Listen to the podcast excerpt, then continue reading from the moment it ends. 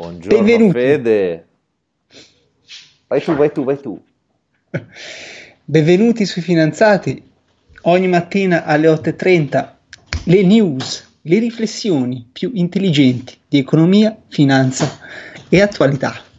E live, soprattutto, live. Soprattutto siamo live. Tutto per voi, tutto per voi. Scriveteci pure attraverso la piattaforma, saremo molto felici di interagire. E soprattutto se ancora non siete iscritti, non dimenticate di iscrivervi. Perfetto. Allora, oggi, Fede, vorrei parlarti di questo benedetto accordo franco-tedesco. Ah, Te l'aspettavi? vai. Secondo me te l'aspettavi, sai che io Non me occhio- l'aspettavo, no, non me l'aspettavo. Speravo in occhio- qualcos'altro, però Ma sai, ti Speravo- vorrei parlare di Taleb, la prossima volta ti parlo di Taleb e dell'antifragilità, che è un libro che a me ha sconvolto anche troppo, sinceramente. Però te- Bello. Te ne parlerò. Eh, il fatto è che forse mezz'ora è poco. Comunque, comunque, detto ciò, parliamo di questo piano per la ripresa economica. sì. Il piano per la ripresa economica è un piano che è stato perfezionato da Angela Merkel e Monsieur Macron con l'idea Sì. di Monsieur, Monsieur, costituire un fondo di rilancio. Sì. È un piano che si inserisce in un'evoluzione della trattativa in ambito europeo, che come ti ricordi aveva le sue basi. Prima di tutto c'era stata la proposta del MES, che però non ha eh, avuto nessun tipo di riscontro politico perché è stato ritenuto dai paesi in difficoltà troppo vincolante. Poi c'è stata la proposta spagnola, ti ricordi anche lì avevamo fatto un podcast, e infine c'è eh, questa proposta di asse eh, franco-tedesco. Qual è il punto? Il punto è che, eh, detta così brevemente, Headshot è un piano pro pigs, perché è un Ah. piano che eh, in un certo senso smentisce la posizione della Germania precedente, che era una posizione rigida, Sì. e eh, pone le basi per la costituzione di un Eurobond. Ma andiamo per Ok. gradi, direi. Andiamo per Sì. gradi. Diciamo che adesso ho buttato l'amo, ora cerco di tirare su l'esca. Innanzitutto, L'esca o la preda? La preda, cavolo, la preda, perché se tiro sull'esca non tiro su niente. Esatto. Giusto? Giusto, giusto. Ok. Quindi, ehm, a quanto ammonta questo fondo? Dovrebbe ammontare a circa 500 miliardi di euro. Mm. Non è, Ok. non è tantissimo, Non è così tanto. non è così tanto, soprattutto rispetto a, a economie- Il bazooka economie- degli Stati Uniti. Esattamente, però non è neanche poco. Non è neanche poco, perché prima del coronavirus, parlando di, di Eurobond, si parlava di circa 25 miliardi, quindi siamo, eh, abbiamo aumentato di molto eh, la portata dello strumento. Ehm, come funziona questo Eurobond? Eh, dovrebbero essere mh, dei bond a lunga scadenza di natura temporanea, cioè deve essere uno strumento, secondo la Germania soprattutto, legato all'emergenza coronavirus e quindi va inserito nel contesto del bilancio pluriennale dell'Unione Europea. Il bilancio Sì. pluriennale dell'Unione Europea è su base eh, di sette anni e quindi parte dal 2021, questo bond dovrebbe concludersi nel 2028. Ho capito. Come si finanzia? Si finanzia sulla base del bilancio europeo. Il bilancio europeo che a sua volta funziona sulla base del PIL prodotto dagli stati. Sì. Il punto qual è? Qual è il punto successivo? È, è come i fondi raccolti attraverso l'Eurobond vengono distribuiti. Mm. Questo non è ancora chiaro ed è, se vuoi, il succo è qui, quindi di fatto, come al solito, l'annuncio c'è, gli Eurobond si fanno, però le tecnicalità devono ancora essere risolte. Pare che per ora la eh, direzione più ragionevole per tutti sia quella delle raccomandazioni paese. In Cioè, che senso? nel senso che l'idea del bond è quella di andare a eh, aiutare i paesi che hanno avuto maggiori difficoltà all'interno dell'Unione Europea. Però si vuole dire io ti do questi soldi, ma sulla base delle raccomandazioni che l'Unione Europea ti dà. Quindi non è un, propriamente un vincolo, ma è una raccomandazione. Sai, entriamo in un ambito di grande discrezionalità eh, politica. Ma andiamo avanti mm. perché poi ci torneremo. Ehm, questo strumento si basa su eh, alcuni obiettivi. Il primo, come abbiamo detto, è quello della, della ripresa economica. Il secondo è quello che fa riferimento alla sovranità sanitaria. Sì. La sovranità sanitaria risponde ad un'ottica di strategia sanitaria. Cosa vuol dire? Vuol dire che nel caso in cui ci fosse una nuova epidemia, ad esempio, ehm, l'Europa dovrebbe essere in grado di eh, rispondere in modo eh, autonomo e questo vuol dire avere, non so, un vaccino su scala europea oppure vuol dire avere eh, delle misure sanitarie su scala, su scala, europea, quindi evitare la frammentazione che c'è stata eh, durante l'ultima epidemia e cercare sì. di rispondere in modo più eh, organico. L'altro eh, certo. pilastro certo. su cui eh, si basa, l'altro obiettivo su cui si basa questo piano è quello ecolo- ecologico. Quindi cercare di finanziare sì. ehm, tutte quelle iniziative che porteranno a un cambiamento dell'economia in una sua evoluzione, diciamo così, green. Mm. Ok. E, ehm, dove l'abbiamo detto, nel senso che stiamo parlando del quadro finanziario pluriennale, quindi questo bond dovrebbe essere eh, finanziato nel 2000, pagato scusa, nel, 2000, nel 2028 e arriviamo al punto sul per chi, cioè chi sono i destinatari di eh, questo, di questo fondo, dei soldi raccolti da questo fondo. Come abbiamo accennato, i destinatari sono i, eh, i settori e le regioni più colpite dalla pandemia. Che poi ci sia una coincidenza tra i settori più colpiti e le regioni più colpite da questa pandemia e il loro uh, stato economico, diciamo, non uh, splendido, questo è un altro paio di maniche e magari tu mi, mi sai dire perché. perché. Come mai secondo te? Ma io, io non lo so, io, io, posso dire la mia, detto da Pigs. Vai. Nel senso, nel momento in cui ehm, il sistema è un sistema eh, di natura, come dire, piramidale, no? in cui tu comunque hai uno Stato forte che comunque dà disposizioni eh, rigide in cui lui decide per te che cosa è giusto e cosa è sbagliato, e qui mi ricollego anche a Taleb, però purtroppo non posso fare troppi riferimenti, nel momento in cui si prende una, una decisione sbagliata dall'alto, questa poi ha un effetto eh, su tutto il resto, su chi sta sotto, giusto? E questo è un approccio filosofico, sì. è un approccio politico.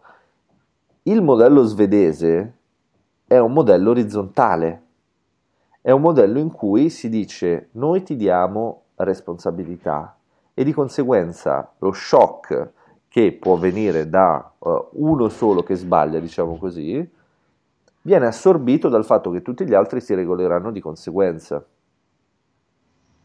Sì. Di conseguenza... Non capisco bene questo ragionamento come si inserisce su, sul fatto che i paesi più colpiti dal Covid siano i più deboli Economicamente. Ma perché eh, il fatto di essere più deboli economicamente dipende dal fatto che sono più autoritari in un certo senso. Ed essendo più autoritari, tu ti esponi nel momento in cui c'è una, un cambio all'errore Invece un paese più democratico nel vero senso della parola, in cui appunto c'è orizzontalità, fa sì che il benessere sia più distribuito ed essendo più distribuito c'è più ricchezza. Vabbè, sì, questa, questa è una mia personalissima teoria. Beh, al di là dei contagi, io sto parlando della, proprio dell'ambito, dell'ambito, economico. Comunque andiamo avanti, perché poi tanto ci, ci torneremo. Ok. Ehm, su che base dovranno essere dati questi soldi?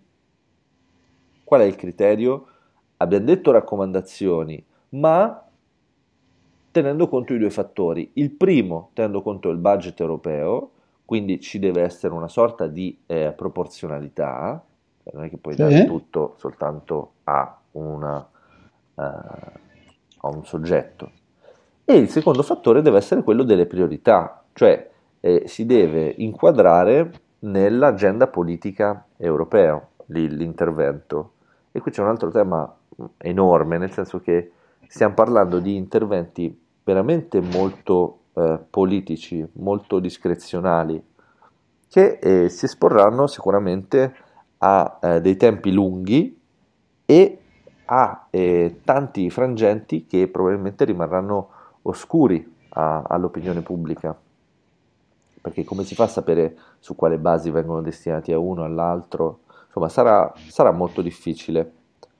Ora, tornando a- alla prassi, diciamo così, alla procedura che è stata messa in atto, il prossimo passo è quello di convertire da un accordo politico tra due stati, che chiaramente sono due stati centrali all'interno dell'Unione Europea, come la Francia e la Germania, a eh, un accordo vincolante per, eh, per tutti,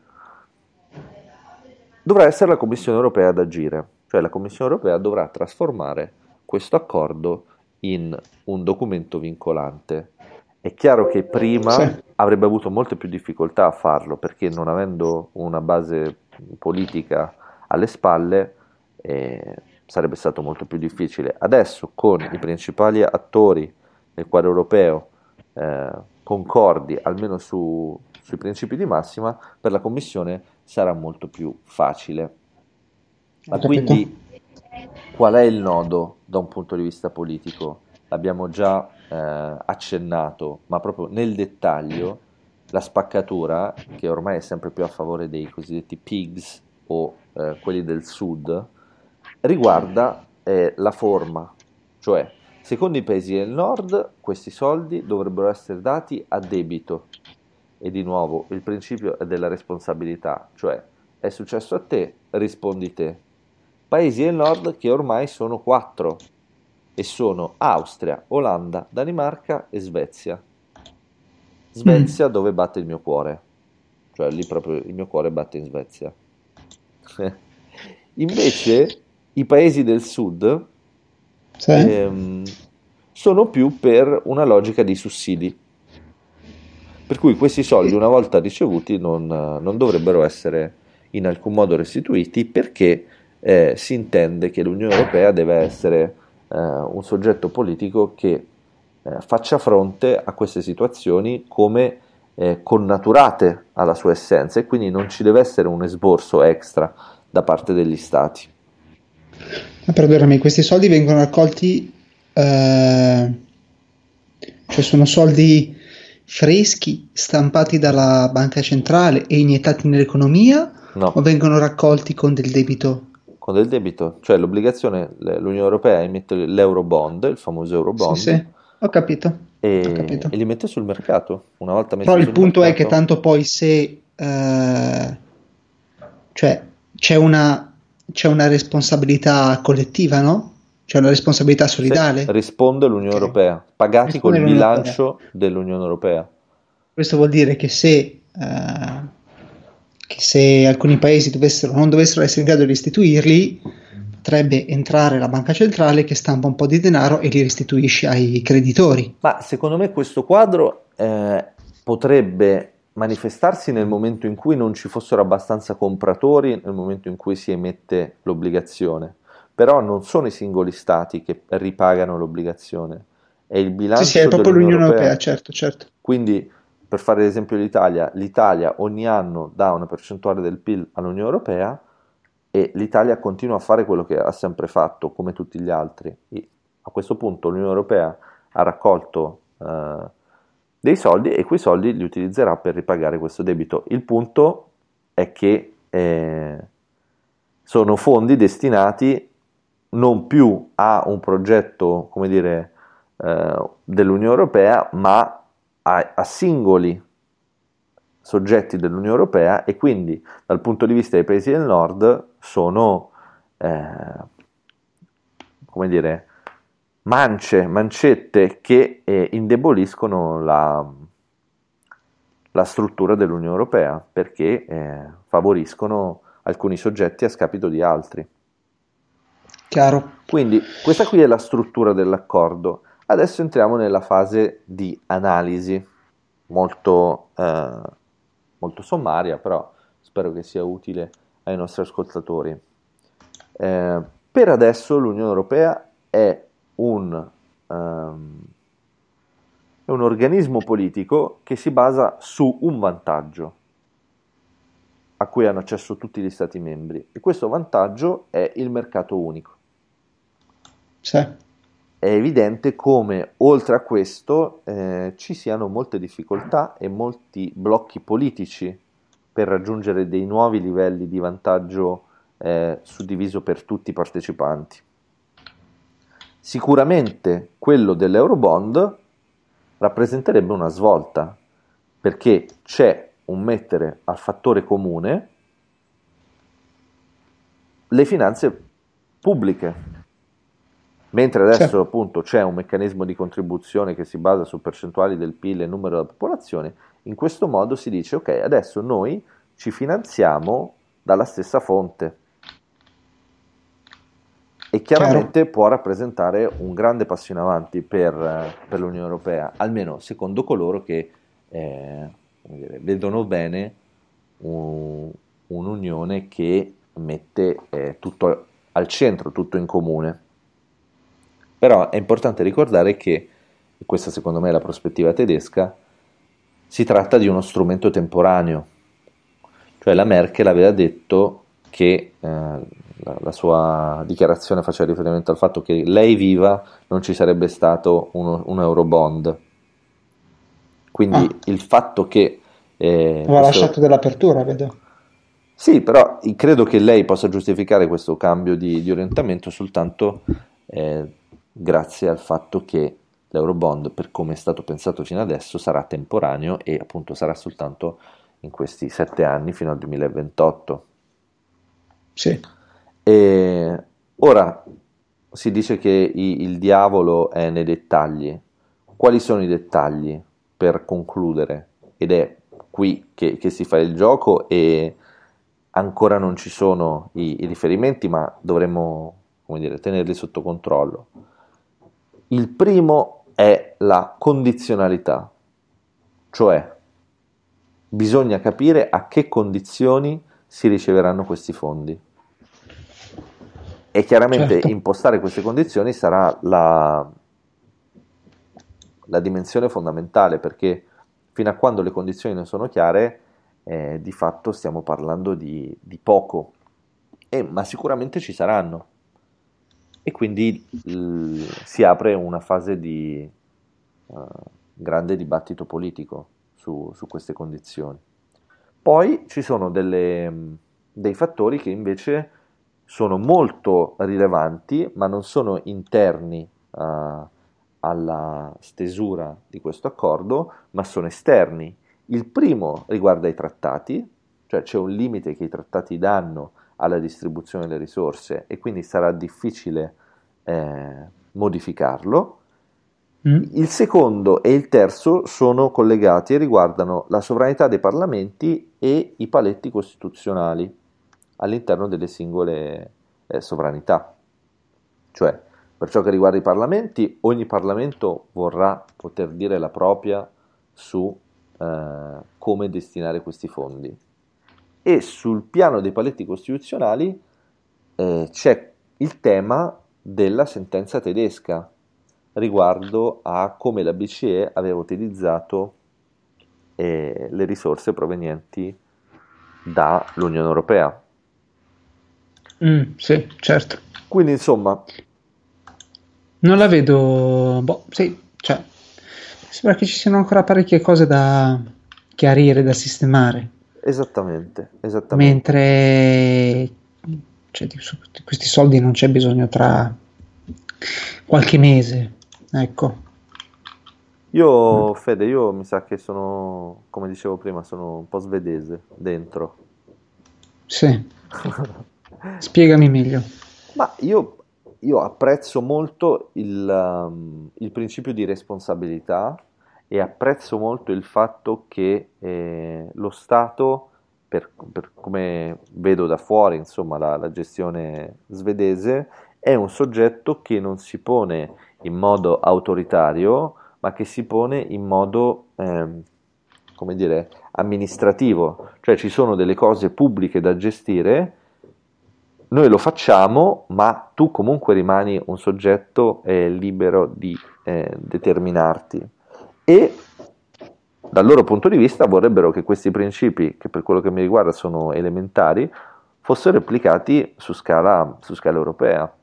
Ma la cosa interessante è che, è che non è così, cioè esiste invece un punto di vista, che è quello che incarna l'Italia come altri paesi, che è quello di dire eh, bisogna aiutare e aiutare vuol dire che chi ha di più deve dare a chi ha di meno. Non cercando di capire perché uno ha di più e l'altro ha di meno, ma semplicemente partendo dal presupposto che uno ha di più e l'altro ha di meno, quello che ha di più deve togliersi per dare a quello che ha di meno. Chiaro. E, e questa è Fede la, la situazione. Io adesso valuto se se continuare ad essere svedese o cambiare bandiera. no, sicuramente rimarrò svedese. Poi non ci sono mai stato. Vorrei andare. Ah, magari rimarresti stupito. magari sì, magari in negativo. Esatto. Però invece magari in positivo. È, è la mia... il mio paese d'adozione intellettuale. Vabbè, poi ci parlerai di questo Antifragility di Taleb, sono molto curioso. Fondamentale. Ecco Nello, scusate, non vi avevo ancora Eccocelo. salutato. Ecco, sì, questo è il suo ciao ciao. Va bene. Va bene Ludo, grazie mille. Non ne sapevo niente e adesso ne so ancora di meno. questo è il mio scopo, questo è il mio scopo. grazie Ludo. Ciao Fede, un saluto dai, dai Nelli. Ciao. ciao ciao ciao.